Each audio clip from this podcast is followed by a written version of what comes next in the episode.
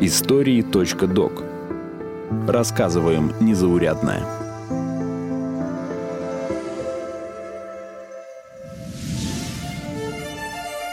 Шахматы. Шахматы. Почему сейчас это не популярный спорт? И что изменила пандемия?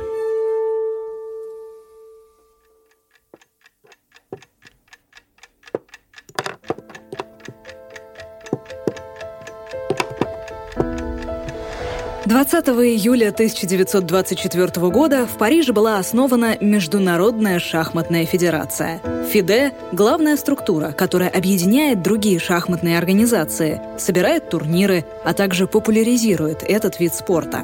На момент основания в ФИДЕ входили 14 стран, которые создали организацию. Сейчас в ее составе 191 национальная федерация – но, несмотря на то, что состав ФИДЕ увеличивается, шахматы по сравнению с 20 веком утратили массовую популярность. Почему это происходит и как изменилась ситуация в пандемию? Что отличает гроссмейстера от шахматиста-любителя? И как шахматы стали инструментом политики? Я бы на твоем месте не стал этого делать. Почему? Потому что я могу проиграть. Мне очень жаль. Шах. Сними трубку, Вилли. Мне нужно обдумать ход. Само понятие «гроссмейстер» означает высшее звание среди шахматистов. ФИДЕ присваивает его спортсмену на основании достижений. Успех шахматиста измеряется рейтингом ЭЛО. Это система расчета силы игрока и получением трех гроссмейстерских баллов – эти баллы даются на турнирах, где участвуют не менее трех гроссмейстеров из разных стран. Такой турнир должен длиться 9 туров, а контроль времени, которое дается для обдумывания ходов на партию, составляет не менее 120 минут. Как считают сами шахматисты, если есть цель стать гроссмейстером, к ней надо идти с детства и участвовать в турнирах. Например, действующий чемпион мира Магнус Карлсон начал всерьез заниматься шахматами уже в 8 лет – а гроссмейстер Сергей Корякин умел играть уже к пяти годам. Он стал самым молодым гроссмейстером за всю историю, получив звание в 12 лет. Ну, взял корон. Держи, потому что за корону, знаешь, дерутся. Особый аспект игры в шахматы, из-за которого велись споры, несмотря на их многовековую историю, можно ли считать шахматы видом спорта – Сейчас шахматы официально относятся к спортивным состязаниям более чем в 100 странах. Но это произошло относительно недавно. Международный олимпийский комитет признал шахматы видом спорта в 1999 году. Хотя в олимпийской программе эта игра отсутствует. А, например, в Великобритании шахматы официально стали спортом только в 2006 Так, в общем, Квика, приходи к нам, в одну умную спортивную игру сыграем. Как вы сказали? Умную спортивную игру? Невероятно! Вот это лошадь! Шахматы? Разве это спорт? А то что же? Сами шахматисты расстраиваются, когда к этой игре не относятся как к спортивному состязанию. Гроссмейстер и комментатор Сергей Шипов объясняет, почему шахматному профессионалу, как и любому другому спортсмену, необходимо не только мышление, но и крепкое физическое здоровье. Современные шахматы — это и есть спорт, и очень жесткий, очень трудный. Поверьте мне, что шахматист а, выматывается и физически просто устает колоссально. И не только сама партия, подготовка к партии, все это такое многочасовое, суровое напряжение и необходимость поддерживать концентрацию. А ведь у нас у шахматистов, как у саперов на минном поле, да, один неверный шаг, одна ошибка, и все, вся партия катится под откос, а зачастую ты теряешь там победы, титулы, колоссальные деньги, поэтому напряжение, которое котором находится шахматист, оно запредельное. И физика должна быть в порядке, и нервная система должна быть просто, знаете, как такая стальная пружина, и она может испытывать какие-то разные моменты по ходу партии, и все время должна держаться, держаться и нигде не ломаться. Ну и, соответственно, много приходится трудиться при подготовке, потому что сейчас дебютная теория колоссальная, и ее надо не только зубрить, ее надо самому продвигать, какие-то новые идеи рожать, и это все, поверьте мне, очень серьезно. Ну, а то, что что в партиях э, встречаются вот лобовым образом два интеллекта, два характера, две воли к победе. Это действительно настоящее спортивное противоборство. Хотел бы сравнить и с боксерами, и с другими такими бойцами. Я бойцовость э, не вызывает никаких сомнений, даже визуально. Поверьте, в шахматах происходит по сути то же самое. Тысячи лет играет человечество в шахматы. Чем же они привлекают? Ну, шахматы меня привлекают прежде всего в спортивном плане. Кроме того, они мне помогают учиться, правильно строить свой день. Организованность у меня прибавилась. Шахматы пришли в Россию еще в IX веке. Причем до XVII века с ними боролась церковь, причисляя к азартным играм, а значит, греху. Священник, пойманный за шахматами, мог быть отлучен от церкви. Ситуация начала меняться, когда игрой увлеклись правители страны. Иван Грозный очень любил шахматы, и, судя по записям дворянина и дипломата Джерома Гарсея, умер во время игры. А Петр I даже брал шахматы в военные походы. Даже с ничтожными силами можно овладеть всей доской. Все зависит от каждого индивидуума в отдельности. Одни из вас играют хорошо, другие играют плохо. И никакие лекции не изменят этого соотношения сил. Если каждый из вас, братья, ежедневно, ежечасно, ежеминутно не будет тренироваться в шашки, в шахматы. Однако пик популярности шахмат в стране пришелся на 20 век, в СССР. Этот бум иногда называют шахматной горячкой из-за выхода одноименного фильма 1925 года. В Советском Союзе эта игра стала народной. В нее теперь играла не только интеллектуальная элита. Распространились шахматные кружки при профсоюзах. В 30-е годы начали проводить детские и юношеские соревнования – Популяризацию шахмат инициировала и активно поддерживала государство. Пойдем дальше. Да знаете ли вы, что ваш клуб четырех коней при правильной постановке дела может совершенно преобразить город Васюки? Поэтому, поэтому я предлагаю в Васюках надо устроить международный шахматный турнир. И все. На турнир съедутся любители шахмат со всего мира. Сотни тысяч богатых иностранцев хлынут в Васюки. Игра стала политическим оружием. Усилиями пропаганды и внедрением игры в рабочий класс СССР превратился в шахматную державу. А каждое спортивное состязание становилось битвой Советского Союза с капиталистическим противником. С 1948 года более 20 лет звание чемпиона мира сохранялось за шахматистами СССР. В разгар Холодной войны положение изменил скандальный матч. 1972 года американец Бобби Фишер против советского гроссмейстера Бориса Спасского. Фишер часто критиковал шахматную систему Советского Союза, выдвигал множество требований к проведению матча со Спасским и не явился на жеребьевку участников. Все это в прессе описывали как попытки психологически сломать соперника. Победу в матче одержал Бобби Фишер, что было большим ударом для Советского Союза. Сегодня Бобби Фишер обыграл советского гроссмейстера Тиграна Петросяна в полуфинале чемпионата мира по шахматам. Теперь Фишер встретится с текущим чемпионом Борисом Спасским. вы теперь можете претендовать на звание чемпиона мира. Ваши комментарии. Давно пора. Я всегда говорил, что я лучше. Все думали, о, какой он заносчивый, ужасный, высокомерный. Теперь все сами могут убедиться, это факт. Русские говорят, у вас нет.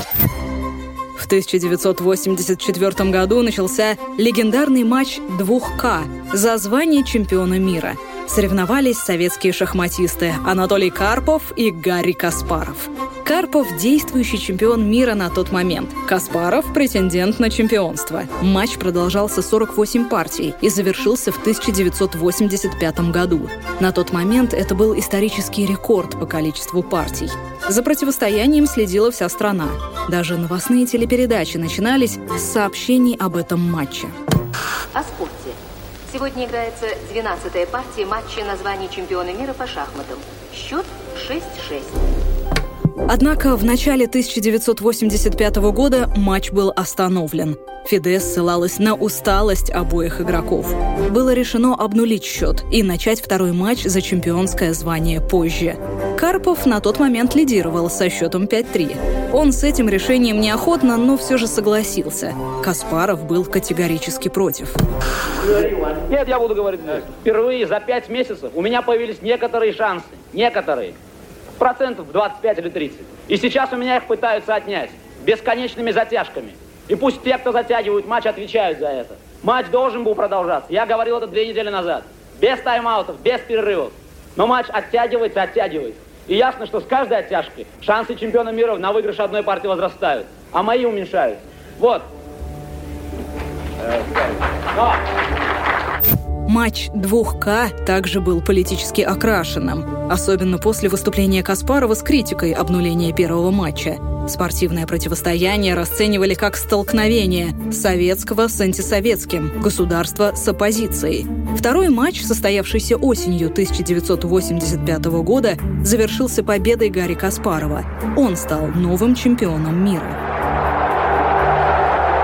Матч кончился, и в тот момент я почувствовал себя и счастливым, и каким-то ну, даже счастливым нельзя сказать, потому что была какая-то эйфория, радости, все-таки победа, чемпион мира. Своего рода чувство законченности появилось. Раз кончился этот матч, значит, дальше никаких испытаний тяжелых не будет, дальше все будет гораздо легче, хотя именно дальше предстояло нам самое неприятное.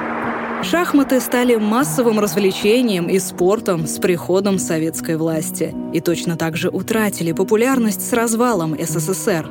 Связывают это с тем, что игра утратила значимость как политический инструмент на смену социализму пришел а, капитализм. Все-таки советская страна, там были идеи конкуренции в мире, идеи превосходства над другими странами. И шахмат это был один из инструментов, да, условно говоря, космос, балет, хоккей, шахматы. Через эти весьма-весьма популярные и важные сферы жизни советское руководство доказывало то, что социализм круче и могучее, чем капитализм. И, соответственно, именно с идейной точки зрения поддержка поддержка уже подпитывалась там и финансами, и романсами, и организационными усилиями. И, разумеется, при современном капиталистическом строе никоим образом вернуть такую централизованную идейную работу нельзя. Это просто невозможно, нереально. Да и не нужно, на самом деле, не нужно.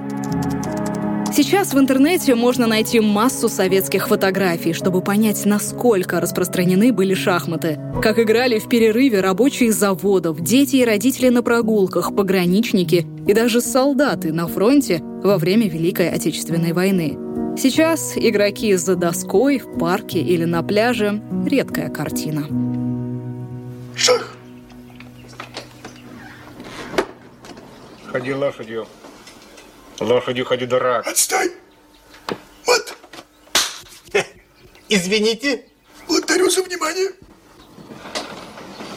Все. Нет, не все. Поменялось отношение и к шахматному образованию. Эту игру редко преподают в школах как обязательный предмет. Это произошло только в некоторых регионах по инициативе создателей проекта «Шахматы в школе».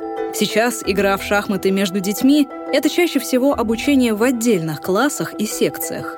Сейчас э, во многом обучение строится на частных уроках. Да, есть профессионалы, которые обучают детей. Есть родители, которые очень хотели бы, чтобы их дети учились шахматами, а родители с деньгами. Ну, в общем, они находят друг друга, и ребенок, вот тут еще третье звено, ребенок иногда совершенно не хочет заниматься шахматами, но родители за него платят, и в этом случае не получается ничего. А если есть та самая любовь, то тогда вот эта работа с тренерами или в группе, или персонально, то она конечно, дает уже какие-то свои плоды. Что касается централизованной системы обучения шахматам, то сейчас она фактически отсутствует. Э, ну, просто, видимо, экономически это невозможно осуществить. Ну, где-то на местах вот есть э, шахматные школы. Но, опять-таки, это бизнес-отношения, потому что работать просто так никто уже не может. И спрашивается, откуда деньги. Поэтому в основном все строится на родительских затратах. Конь ходит, Е5.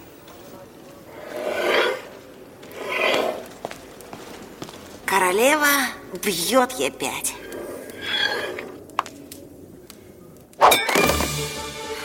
Несмотря на угасание шахматного образования, сейчас есть шахматисты-самоучки, которые могут посоревноваться с гроссмейстерами. Общероссийский народный фронт организовал две часовые онлайн-партии для шахматиста-любителя и гроссмейстера – в рамках проекта «Бабушка онлайн» за доской встретились Анатолий Карпов и пенсионер Юрий Ленев, увлекающийся шахматами практически всю жизнь.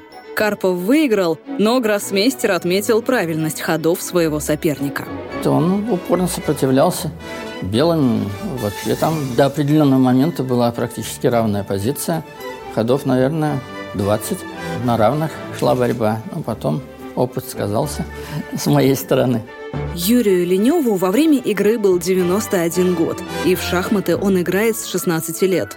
Он никогда не занимался этим профессионально, но до сих пор следит за турнирами и продолжает учить этой игре друзей и знакомых. Для Юрия Николаевича игра с Карповым стала большим событием, даже несмотря на проигрыш. Но возможно ли, что любитель, даже с большим стажем, обыграет гроссмейстера? В каждой отдельно взятой позиции, каждый отдельно взятый человек, шахматист, может сделать сильный ход. Это действительно возможность существует. То есть, если мы выпускаем любителя на помост, где стоит тяжелая штанга, не поднимет. Не поднимет ни за что, и никакие случайности не помогут. А в шахматах есть такая счастливая возможность. Смотрит полный любитель на доску, что-то приходит ему в голову, он считает, сопоставляет, и бац, делает идеальный, самый лучший ход. Это действительно реально, это возможно. И в этом одно из преимуществ шахмат. Но целую партию провести на уровне гроссмейстера это уже гораздо менее вероятное явление. Ну и такие случаи, наверное, бывают, но крайне-крайне редко. Так что Анатолий Евгеньевич прав, если он похвалил вот своего соперника. Да, действительно, иногда мы, гроссмейстеры, ну, предполагая, что соперник очень низкого уровня, иногда мы удивляемся. Елки зеленые, вы посмотрите, как он сыграл. То есть недооцениваем мы, ну, обычных, так скажем, людей, у которых тоже, во-первых, встречаются таланты, во-вторых, иногда они как-то попадают в яблочко, возможно, даже, ну, каким-то случайным образом. Так что это все правильно. Но, еще раз повторяю, если в одном эпизоде это возможно, в двух эпизодах это менее вероятно, а там, условно говоря, 40-45 ходов подряд сделать качественных, классных, это уже там вероятность 0,00000, не говоря уже о целом турнире. В 2020 году из-за коронавирусной пандемии и вынужденного локдауна шахматы стали популярнее во всем мире. По оценкам Financial Times, во второй половине марта 2020-го трафик сайта chess24.com увеличился на 500%. Возможно, это связано еще и с тем, что шахматы – один из немногих видов спорта, который еще до пандемии почти полностью перешел в онлайн. Распространению шахмата в мире способствовал «Ход королевы», вышедший в октябре 2020 года. Он стал самым популярным мини-сериалом Netflix за все время существования стриминг-сервиса. Это еще больше увеличило интерес к шахматам. После выхода «Хода королевы» приложение Chess поднялось в App Store на 256 позиций и заняло 62 место среди игр. Консультантом на съемках был Гарри Каспаров, а одним из прототипов главной героини – гроссмейстер Бобби Фишер – Шахматный мир Кентукки в эти выходные был обескуражен игрой местной девушки, которая разгромила титулованных соперников и выиграла чемпионат штата Кентукки. Элизабет Харман, ученица средней школы Фэрфилд, проявила удивительное для женщины мастерство в игре, по словам Гарри Белтика, которого победила мисс Харман.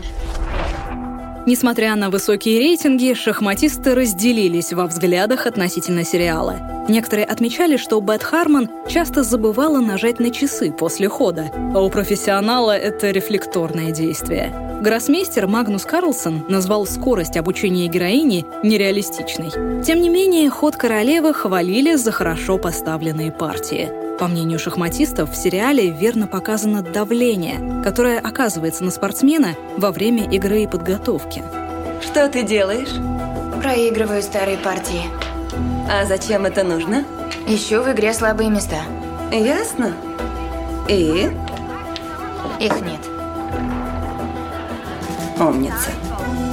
Голливудский «Жертвой пешкой» вызывал меньше положительных откликов. Это кино о гроссмейстере Бобби Фишере и его победе над Борисом Спасским в 1972 году раскритиковали российские шахматисты. Сам Спасский указал на исторические неточности, а Анатолий Карпов — на плохие шахматные позиции.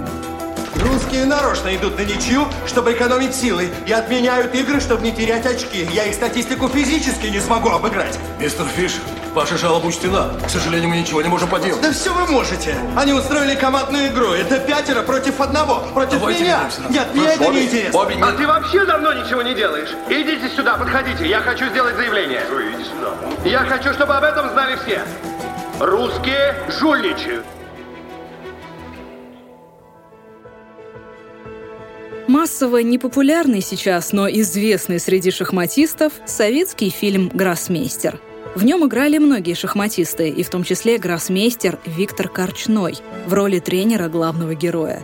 Но по политическим причинам фильм был снят с проката, несмотря на произведенный им фурор в 1972 году именно в том фильме то, как показывают э, шахматную партию, то, как живет автор, то, о чем говорит, то, о чем думает, это действительно профессионал-шахматист. Вот э, другие кинопроизведения даже близко не стоят к фильму «Гроссмейстер». Но у этого фильма несчастная судьба, потому что Виктор Качной сыграл роль самого себя, потом убежал за границу и стал злодеем. Его уже не называли по имени, про него говорили претендент. И поэтому фильм с его участием просто зарезали, положили на полку, и он там то ли 20, то то ли сколько там, 30 лет э, не мог выйти на экран, но сейчас уже в новейшие времена, конечно, можно в интернете где-то найти или скачать, или просто посмотреть на каком-то сайте. Так что я всем рекомендую, обязательно посмотрите советский фильм «Гроссмейстер» с Андреем Мягковым в главной роли, и тогда вы в какой-то степени поймете, как живет, как думает э, и как действует э, настоящий гроссмейстер.